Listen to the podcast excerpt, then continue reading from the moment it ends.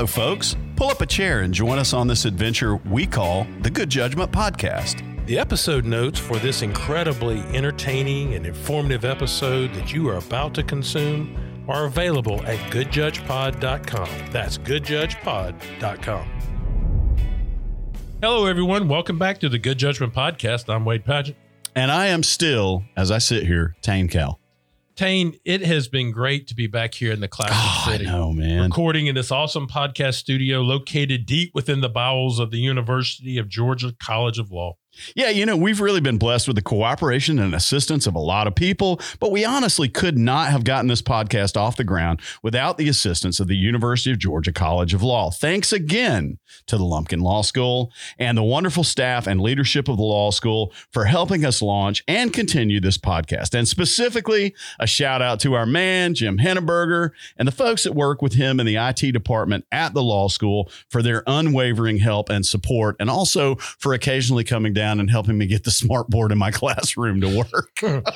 This is a great podcast studio here at the UGA Law School. Tain, yeah, I was looking through our old emails and came across a great podcast topic to talk about here in our room here today. We got it from FOP Judge Warren Davis. Warren, shout out, buddy. Love you. Keep listening.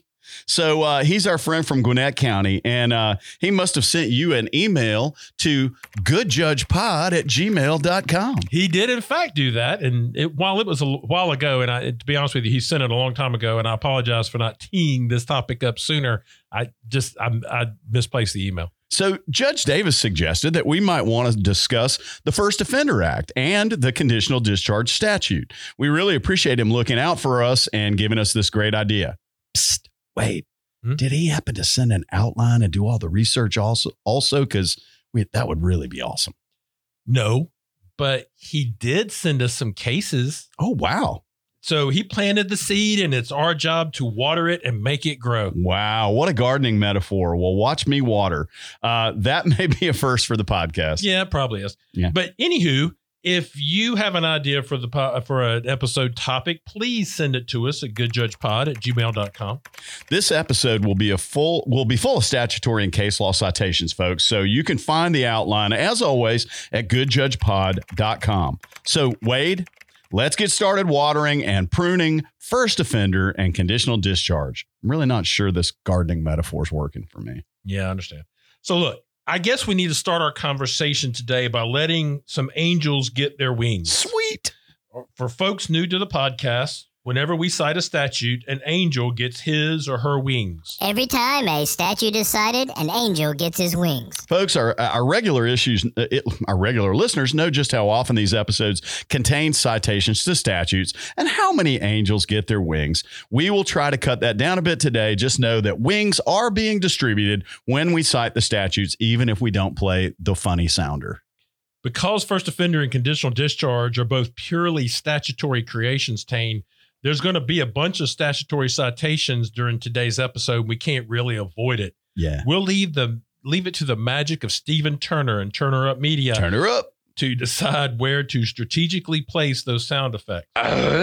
We do not want to make our listeners crazy by overdoing the sound effects. Us overdo something? No. Perish the thought. No. Anyway, all right. First offender and conditional discharge are very similar, but at the same time, very different things under Georgia law. Although many of our listeners probably have some familiarity. Yeah, that word. With first offender in general, we are going to adhere to our usual plan of discussing legal topics in a way that my mom, not a lawyer, hey, mom, can understand. Shout out, mom. Yeah.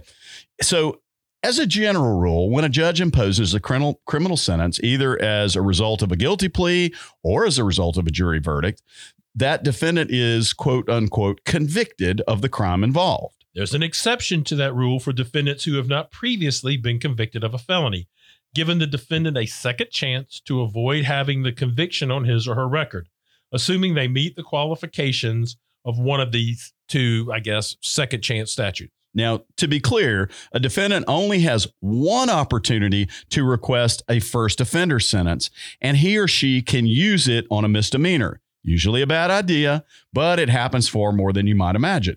You can't have a second chance a third time. That'd be a third chance, Tain. Who's counting? Anyway. Yeah. There are a couple of different second chance statutes, and we're going to talk about both today.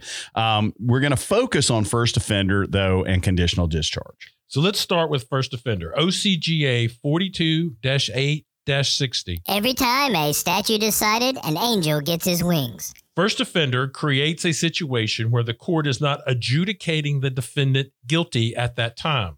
Instead, the judge is withholding adjudication. That's a special phrase, withholding adjudication, pending the defendant's successful, or I guess unsuccessful, completion of the sentence that they impose. As we'll discuss in a moment, in this section of this episode dealing with practice points, phrasing by the judge during the sentencing hearing may prove vitally important as to whether the defendant initially receives a first offender sentence or was simply sentenced for the offenses. So stay tuned for that and why it matters. As judges are prone to tell defendants, first offender has an upside and a downside. If the defendant completes the sentence, he or she can honestly say without any hesitation that they have not been, quote, convicted of a crime as a result of that incident. That is, the upside. The defendant gets the second chance to avoid becoming a convicted person.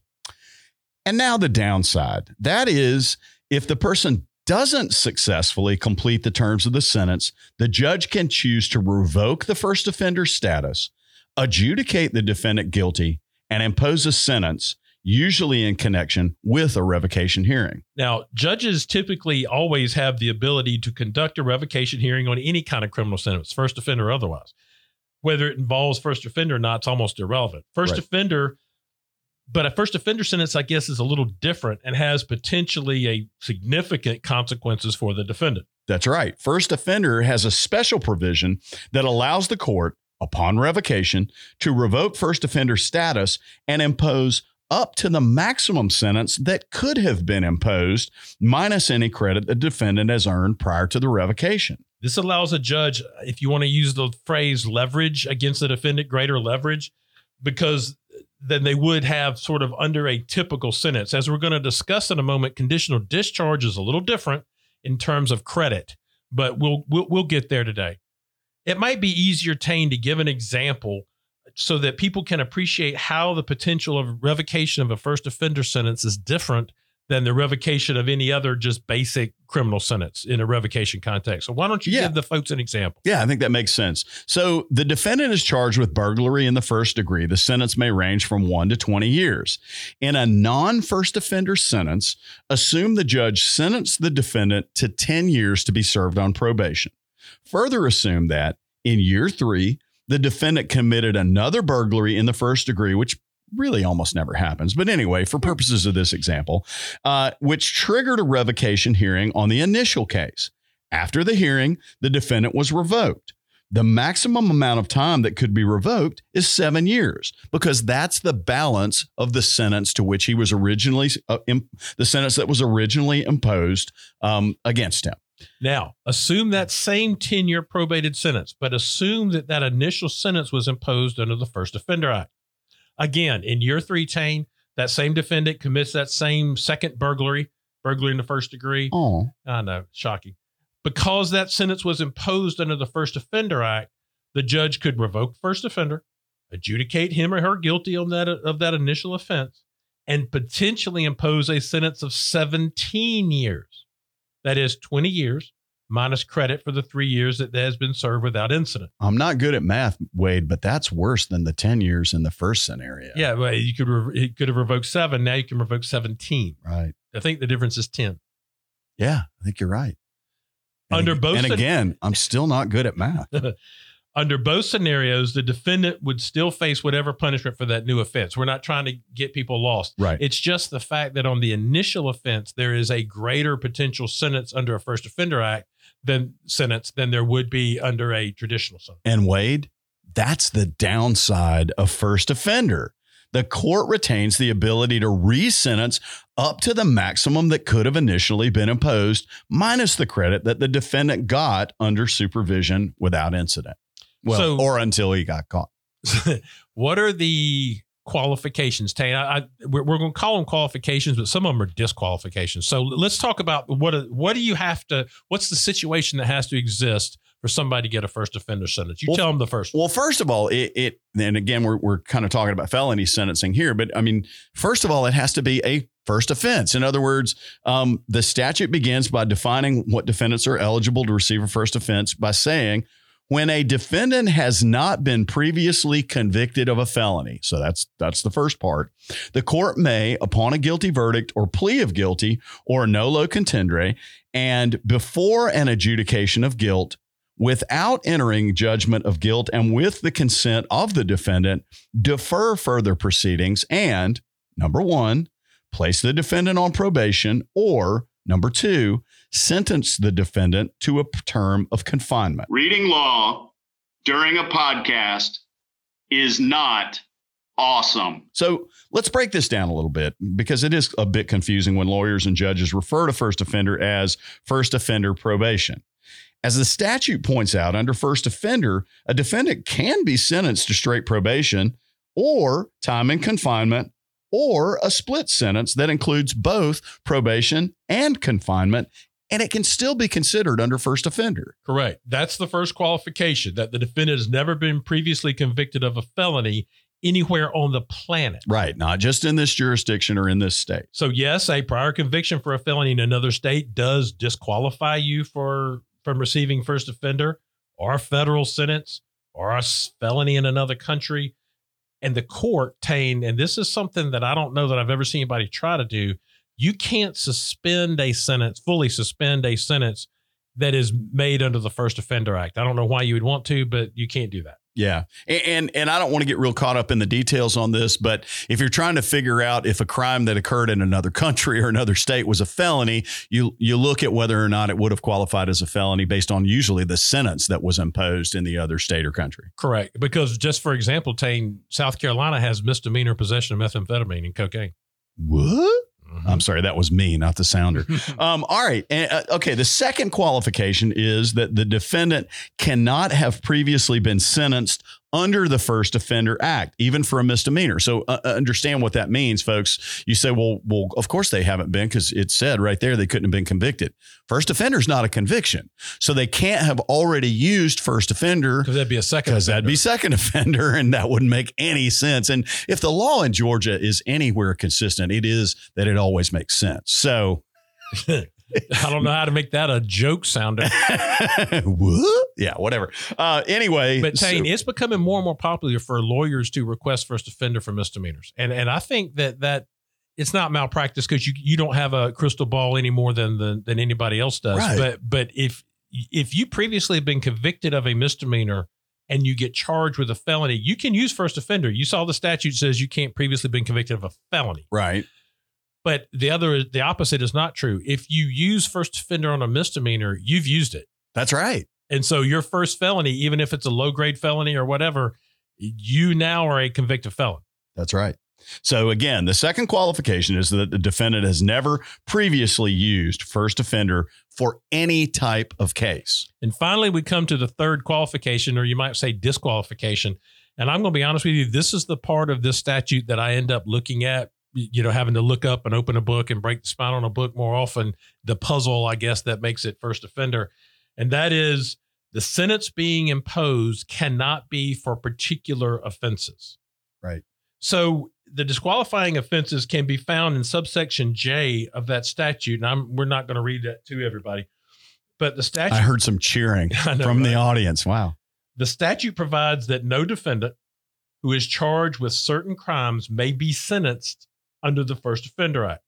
The statute references, I don't know, a dozen other statutes. So it says, for example, a serious violent felony as defined in OCGA, whatever. Yeah, I always love it when they do that to us in statutes. So we're not going to read all that, but we are going to tell you the types of cases, and we've got the statute citations in our outline. You can find that at goodjudgepod.com, but let's tell the people the types of cases that you can't use first offender. Sure. So the first one you said, serious violent felony. Then a sexual offense, and that's a pretty broad definition. We'll come back to it. Right. Trafficking of persons for labor or sexual servitude. Sometimes called human trafficking. Right. Neglecting disabled adults, elder persons, or residents, or exploitation and intimidation of disabled adults, elder persons, or residents. Sexual exploitation of a minor. electronically furnishing obscene material to a minor, or computer pornography and exploitation. Those are kind of related. Right.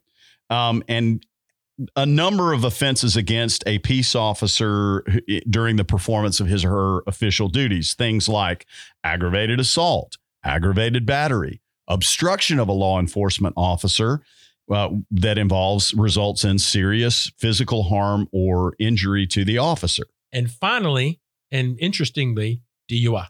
Right. No first offender. No first offender for those offenses. So it would be kind of mind-numbing for us to reference all these statutes like 1710, 6.1, 1710, 6.2. Every time a statute is cited, an angel gets his wings. That define the term serious violent felony or sexual offense.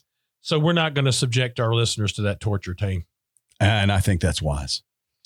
If you think of the disqualifying statutes as serious violent felonies, sex offenses, human trafficking, exploitation of elderly or children, child porn, and serious obstruction of officer cases, you're going to probably get the answer right. And in the exploitation of adults, senior adults, and those also handicapped. Yeah, persons. I should have said handicapped. That's right. Yeah. But we promised to hit some highlights or unexpected types of disqualifying cases. So I'll start with the first one. First offender cannot be used for a DUI. Now, I have had sentences, Tain, what I've imposed, where the defendant was charged with multiple offenses, received first offender sentence on all the counts except DUI. For example, the clerk who helps me write the statute may say in a 4-count indictment where count 3 is a DUI, first offender is applied on counts 1, 2, and 4, but not on 3, which is a DUI. Right. Because you might have a felony fleeing, or a possession of firearm, or they may have injured a peace officer, obstructed an officer with resulted in an injury, that sort of thing. Right. And I've had that too, where there's just one offense in there that you can't. But they want to use it because they have no prior felonies. Mm-hmm. So this will be their only opportunity to use it. They just can't use it on the count that charges DUI. Right.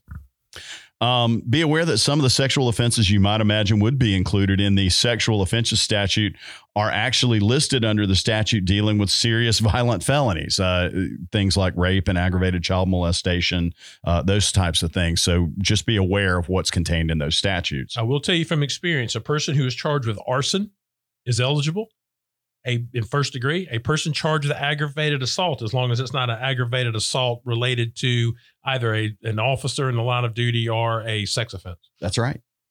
So let's move on to the second topic, Wade. Let's talk about what we refer to as in the law as conditional discharge. So OCGA 16-13-2. Every time a statute is cited, an angel gets his wings. Is addressed primarily to drug offenses and non-violent, I guess, drug-related property crimes.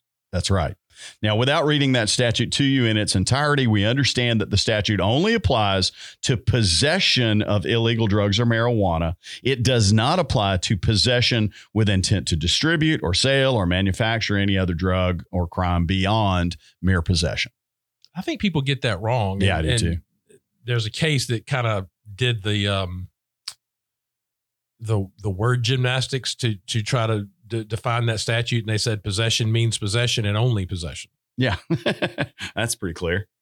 So conditional discharge is available to defendants charged for the first time with non-violent. It's also available, I guess, beyond possession to defendants charged for the first time with non-violent property crimes, which in the judgment of the court had some relationship to abuse or addiction to controlled substances or alcohol.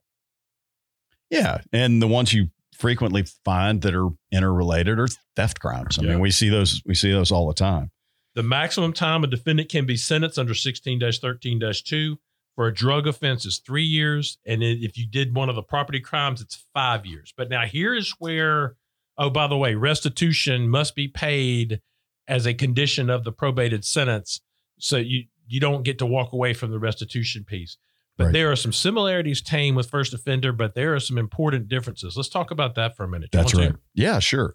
So just like with a first offender sentence, the court is withholding adjudication and placing conditions on the defendant that should include court-approved drug treatment, could be a drug court, could be a private treatment program, could be, whatever seems appropriate in that case. Also, like a first offender sentence, the defendant must consent to and cannot have previously been convicted of an offense under Article 2 or Article 3 of this chapter, essentially no prior drug offenses. I love when they do that, too. I do, too. Under Article 2 and 3 of this chapter. Yeah. I got to go back and get my chapter and articles and sections.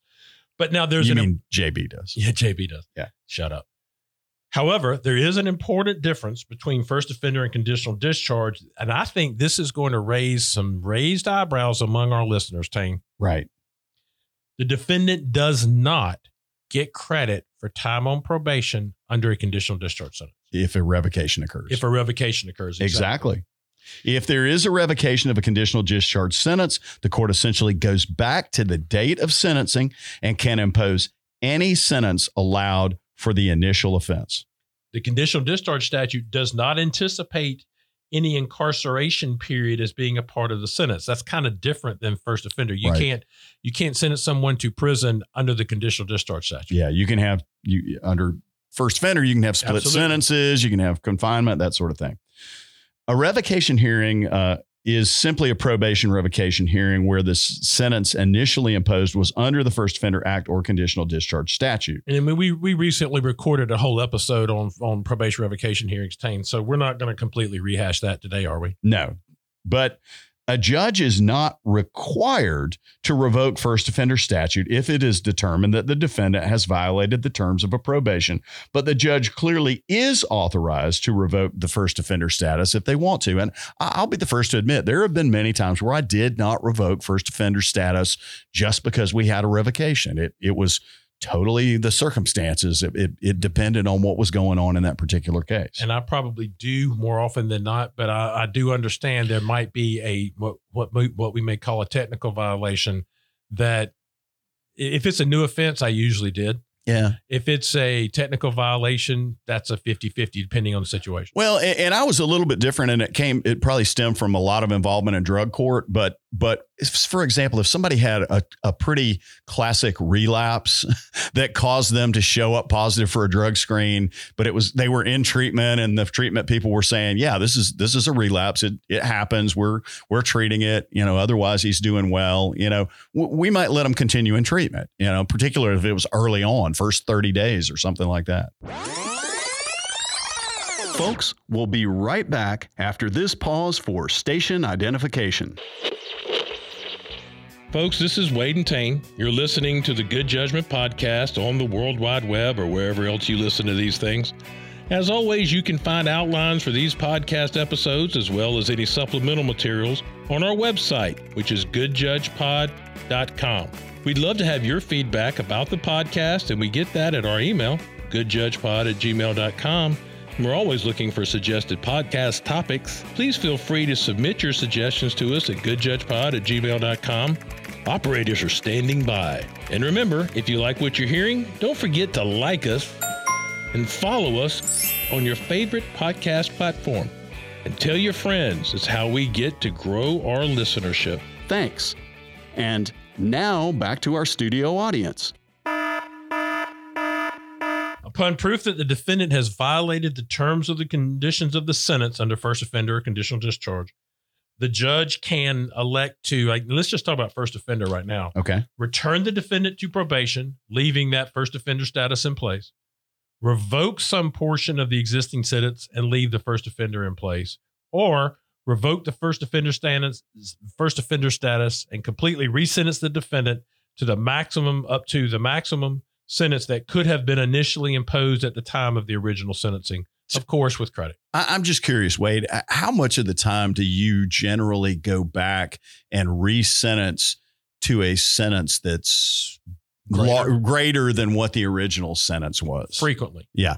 Only because that's the downside of first offender. Sure. And if you just basically give them what it depends on what's remaining on the sentence too. Mm-hmm. But if you say, well, I'm going to find that you've committed a new offense or whatever, and I'm going to give you only what's left of the original sentence, sometimes the downside to first offender wasn't felt. Right. And I'm not trying to be the world's police here, but at the same time, I think that's important.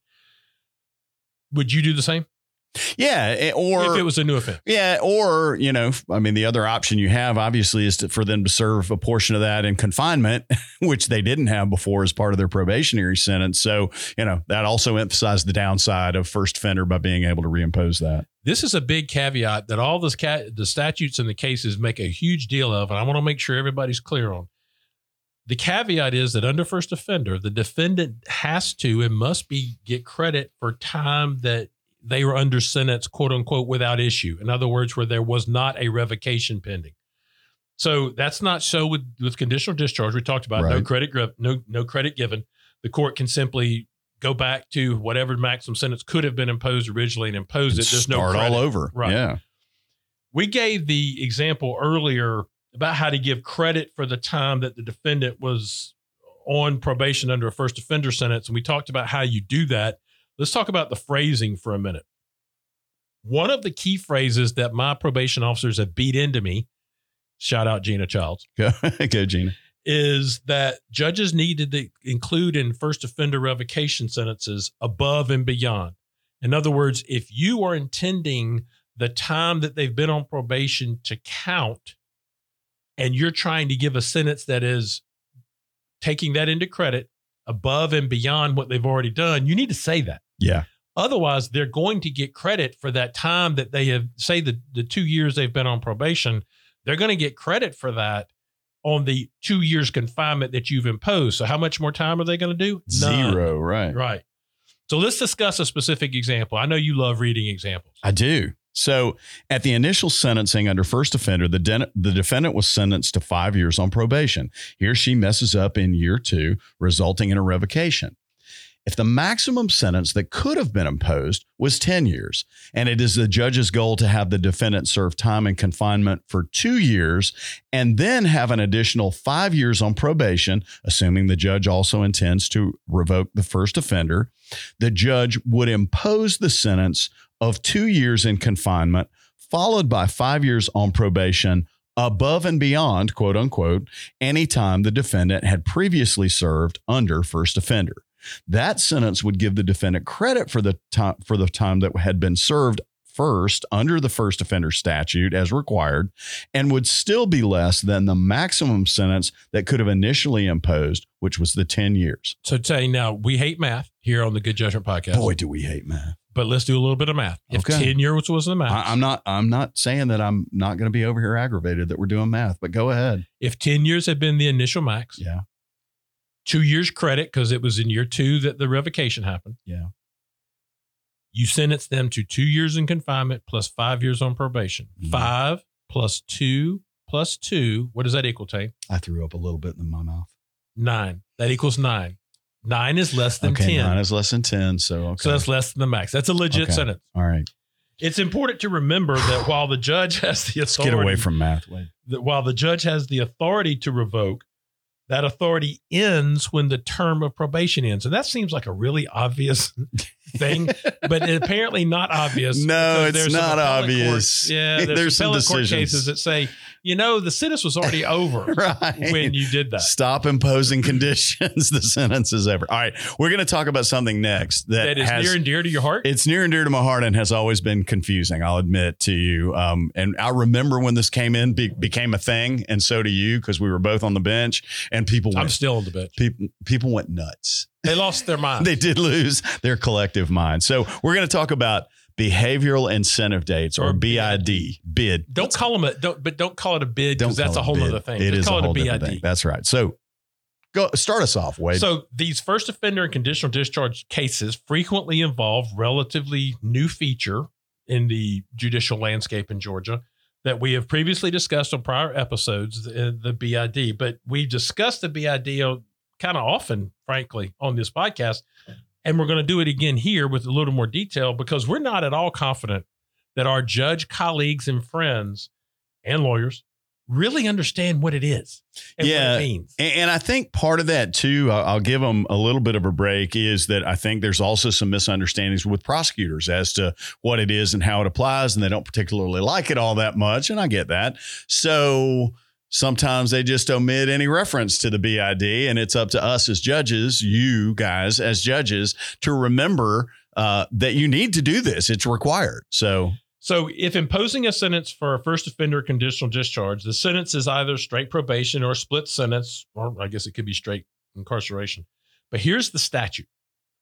If you're imposing a sentence for a first offender or a conditional discharge, and the sentence is either straight probation or a split sentence with no more than 1 year in confinement, and the defendant has no prior felony conviction, the court is, and I'm going to put it in bold and italics, required to set a BID of no more than 3 years. So I have a confession. This is our day of confessions. I have another confession. Yes, my son. I have imposed a BID of a 3 years when 3 years was the maximum sentence. Okay. I'm just letting everybody know I have done that. Doesn't seem like much of an incentive, Wade. But there you go. If I had wanted, you ain't in the business of incentivizing. If I had wanted to give somebody 2 years, I'd have given them 2 years. I got you. Anyway, I got you. Within 60 days of the BID expiring, assuming there have been no recent revocations, no restitution owed, and no subsequent convictions for anything more than a non-serious traffic offense, probation, the Department of Community Supervision, must notify the court and the prosecutor that basically the time is running.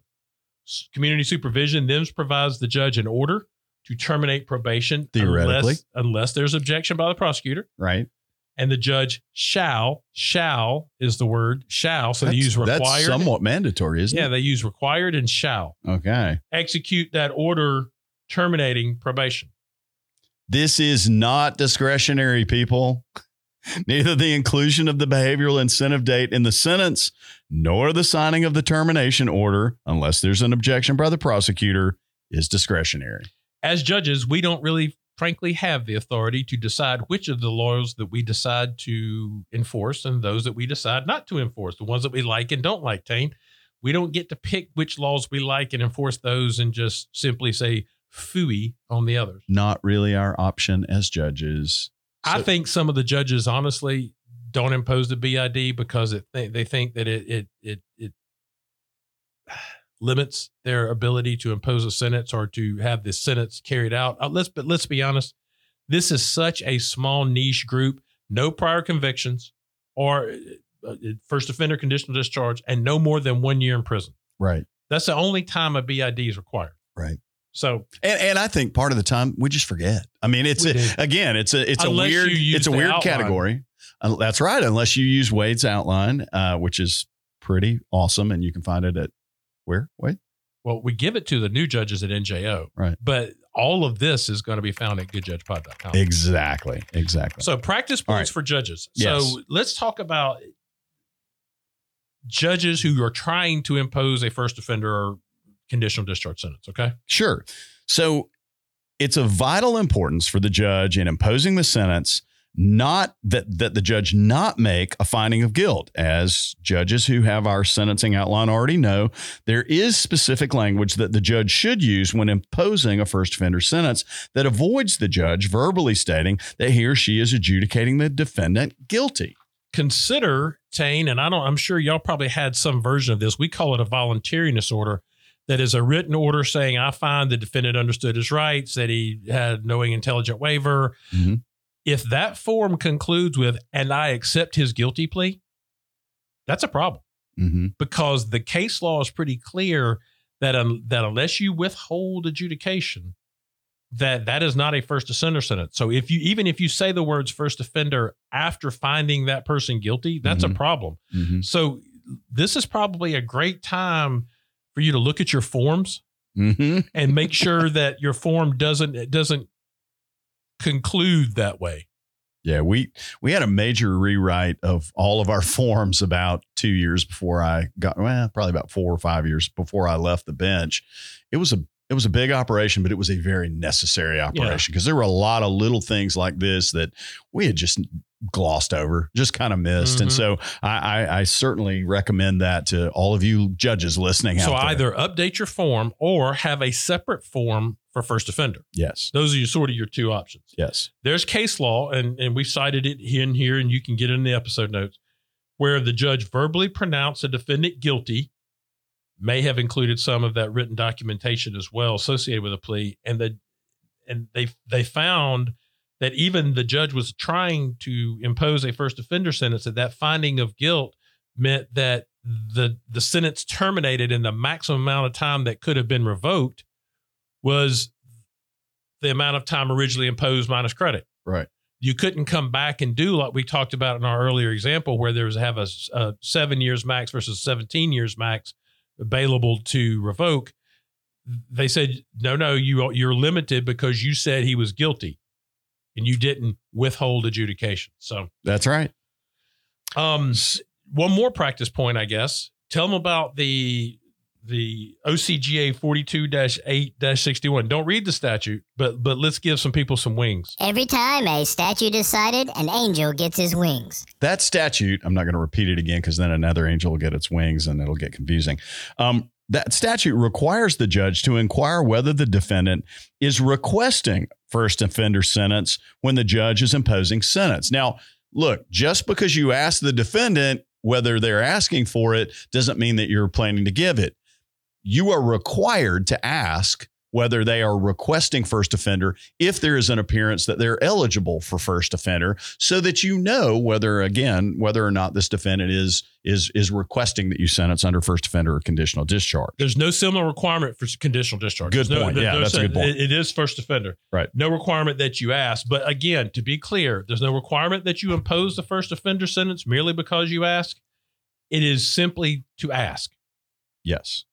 So, and finally, I guess one other practice point, a defendant must consent to both a first offender and a conditional discharge sentence. And you can't impose that against their will. Well, and you might say, well, why wouldn't they want it? Well, a lot of people decline first offender because they know they're likely to reoffend, and you can go back and resentence them to a harsher sentence. And so I always have that colloquy with them and the lawyer, which is, have you explained the upside and the downside, to the defendant? Yes. Does he wish to request first offender? No, Your Honor, he does not. Is that right, Mr. Defendant? You don't want to? Nope. I've talked to my lawyer about it and I don't think it's in my best interest. Okay. You're making a smart decision in your case. It's so funny, Tain, when you get to talking off script, because sometimes you mention things inadvertently that we are going to mention in the podcast because, of course, you've not read the outline. No, of course I have not. I don't like to spoil the ending. We mentioned earlier whether to impose first offender sentence is discretionary, right? We talked about it being discretionary. And as we have discussed in prior episodes, and we try to repeat over and over again, when you have discretion and you refuse to exercise it in certain types of cases, that is an abuse of discretion. That's right. More importantly, it's reversible error. Yes. So there are several cases in the first offender arena where a judge indicated on the record that he or she just would not impose first offender for that type of offense. Putting aside for a minute, why did we need to have that discussion? The case law says clearly that's an abuse of discretion and, more importantly, reversible error. Good point. Now, just because the statute allows for the judge to depart from mandatory minimums with the consent of the parties, that does not mean that the judge can choose to impose a first offender sentence as a part of that deviation if the first offender is not allowed for that particular type of offense. In other words, you can't bootstrap first offender into being applicable if it's one of those specifically cited offenses for which first offender is not allowable. One last thing under the practice points section. Well, I guess one of the last things, Judge Davis, shout out, when he sent us the topic idea, ask a question, rhetorical, I guess, that he thought might be good for us to answer here because he's probably heard it from other judges. When you impose conditions on the original sentence, the initial sentence, and you end up revoking first offender, which one of those conditions survive the revocation? And would it be a better idea to just re-sentence and restate the conditions you want to apply if some part of the new sentence is going to involve probation. And as he suggested, and you and I agreed, the better practice is just to re-sentence them cleanly. Absolutely. Give them credit, but then re-sentence to whatever fine you wanted, whatever special conditions, whatever wanted, whatever other conditions that you want to be of the probated portion of that sentence. Because even if the judge announces that all the previous conditions will apply to this case, at least that. Right. And I would try to remind myself that we just needed to treat this as if it was a brand new sentencing, that nothing had ever happened before, and go in and restate it as if it was a starting from scratch new sentence, so that it would be clear both on the record and hopefully on the documentation that we were, you know, making a part of the record as well. One last practice point. I'm going to ask you. You keep saying one last practice point, which is a total lie. Penultimate. No, yeah. This is the final. This is it. This is it. Summit. We have reached the mountaintop. The defendant is required to be informed in a first offender case at the time of sentencing that he will get credit, he or she will get credit if the case is ultimately revoked and he or she is adjudicated guilty. Now, Tain, I do have a question for you. Mm-hmm. Did y'all have forms for first offender? Yes. Which kind of put all that stuff that you would get credit and all that. Yes. So you didn't have to say it verbally. Yes. See, I say it verbally. Well, I said it verbally too. Oh, okay. I mean, we had it was the same as the sentencing, you know, I always said everything out loud, even though it was already on the form that they had signed, just because I thought sometimes people sign stuff without reading them, Wade. Some people can't read. Crazy. Yeah. Some people can't read. Some people can't understand things well. Some don't speak English as their first language. I mean, so I would say the things out loud and make sure that it sounded like they were understanding. And and it's a good idea to do it during the colloquy when you're doing the sentencing. So yeah, just do it. It's just easier. Yep. Not just because Tain did it. No, I mean, a lot of things that's just follow my lead on, but still, I mean. So that's all for today's discussion of the First Offender Act and Conditional Discharge Statute. There is a ton of law on these topics, and we've only scratched the surface. So I hope that we address the highlights and you'll give you a good starting point in our outline. Shout out to FOP, friend of the podcast, Judge Warren Davis in Gwinnett County, for the idea, and also, even possibly more important, for some case citations to get us started. While first offender and conditional discharge are similar, they're also very different, and the differences are really important to understand. Do not announce that you will not ever, under any circumstances, impose a first offender sentence on a particular type of case. That is a failure to exercise discretion and will get you reversed. Also, take a minute, look over your forms. This is probably a great reminder that every once in a while you just need to grab the forms that you've been using for decades and make sure they still comply with the law and make sense. Make sure you're not regularly making findings that contradict what you and everybody else in the room think you're trying to accomplish. Like finding a defendant guilty before imposing first offender. Yeah, that's problematic. Yes. So, folks, look for the episode outline on goodjudgepod.com. And please, by all means, send us your thoughts and ideas to goodjudgepod@gmail.com. So the time has come, Tain, for that hotly anticipated music trivia section of the podcast. Tain, take it away. I love this. You know, I think it's interesting that we're getting as many music trivia requests as we are episode topic requests. But anyway, we haven't spent much time in the area of country music. So today, let's talk about 90s and the double aughts, the 2000s country music. More specifically, let's talk about Mr. Toby Keith. You know, Toby is struggling with some health problems currently as he fights stomach cancer. Prayers up. But in the 1990s and 2000s, he was a hit-making machine in the world of country music. No question about that. He holds the distinction of having put out the song that has been referred to as the most played country song in the 1990s. It was Toby's first single. Any idea what that was? There is a hint. There is a hint. I'm going to be honest. I would have missed this one. I Should Have Been a Cowboy was the song. Do you remember that song? Yeah. I should have been a cowboy. Should have learned to rope and ride. Oh, isn't that it? Yeah. Okay. Isn't that it? Yeah. Okay. Yeah. And Toby had 20 number one country songs and another 22 reached the top 10 on the country charts. So he's doing all right. He's all right. He had two different songs that each spent 6 weeks as the number one single on the country charts. One was Beer for My Horses. Great song. Whiskey for My Men. Can you name the other one? oh my gosh. You had so many. It really is. Six weeks in the number one slot. Beer for my horses. No. Let me read to him. It's law. Okay. It was number one in 2006. Yeah, that doesn't help me. Time is fluid in my head now. Okay. It was As Good As I Once Was. Of course. Yeah. Great song. Which is kind of my anthem now too. Toby's real name is Toby Keith Covell. He was born and raised in Oklahoma, not shockingly, and he has always been known for his patriotism. Following 9/11, he released the song courtesy of the Red, White, and Blue. Not Boo. That's a different song. Yeah. Courtesy of the Red, White, and Blue. We're going to put a boot in. Now, never mind. In that song, someone is shaking a fist. Who was it? Lady Liberty. Singing in my head. Yeah. Give up. No. Statue of Liberty. Yeah. And Toby has another popular patriotic song that followed courtesy of the Red, White, and Blue. It was released as part of his Shockin' Y'all album in 2003. I love that. Yeah. Shockin' Y'all. Remember the name of that song? And I couldn't remember the name of it. I remember the song. Yeah, not why I already looked accidentally. American Soldier also hit a number one for Toby Keith. One final Toby question. This is a final one. As Good As I Once Was, complete these lyrics, folks. I used to be hell on wheels back when I was a younger man. Now my body says, you can't do this, boy. But my pride says, heck yes, I can. This one is easy. It just makes me smile a little. Give up. It says, oh, yes, you can. That's the line. That's not the way it sings in my head, Wade.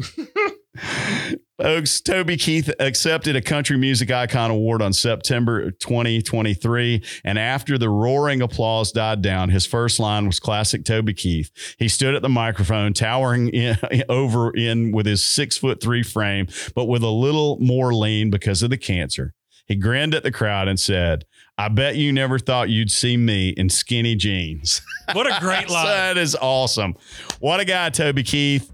Folks, have a great day. And as always, we thank you for listening. Thank you for listening to the Good Judgment Podcast. We try our best to give you actionable information, but in a format that does not make you want to hurt yourself. Two thoughts. Some topics allow us the latitude to be a little bit more fun. Number two, if we've failed you, we will try to do our best to do better in the next episode. We know that you have lots of choices, and we're honored that you chose us this time. We're kind of amazed, to be totally honest. This podcast began as a project that was initially the brainchild of Doug Ashworth, the former director, the executive director of ICJE. Thanks and appreciation to Mr. Henneberger and the entire University of Georgia College of Law, my new part-time employer. Thanks to Mr. Stephen Turner and his company, Turner Up Media, who helped edit out some of our stupidity and awkwardness. But hey, nobody can get it all. Thanks to our unsung hero, Kevin Holder. You were instrumental in our podcast being published and made available to the public. We should have been singing your praises all along, but we didn't, so... Tain and I are eternally grateful to the Council of Superior Court Judges who allow us to lead new judge orientation for the Superior Court Judges all across Georgia.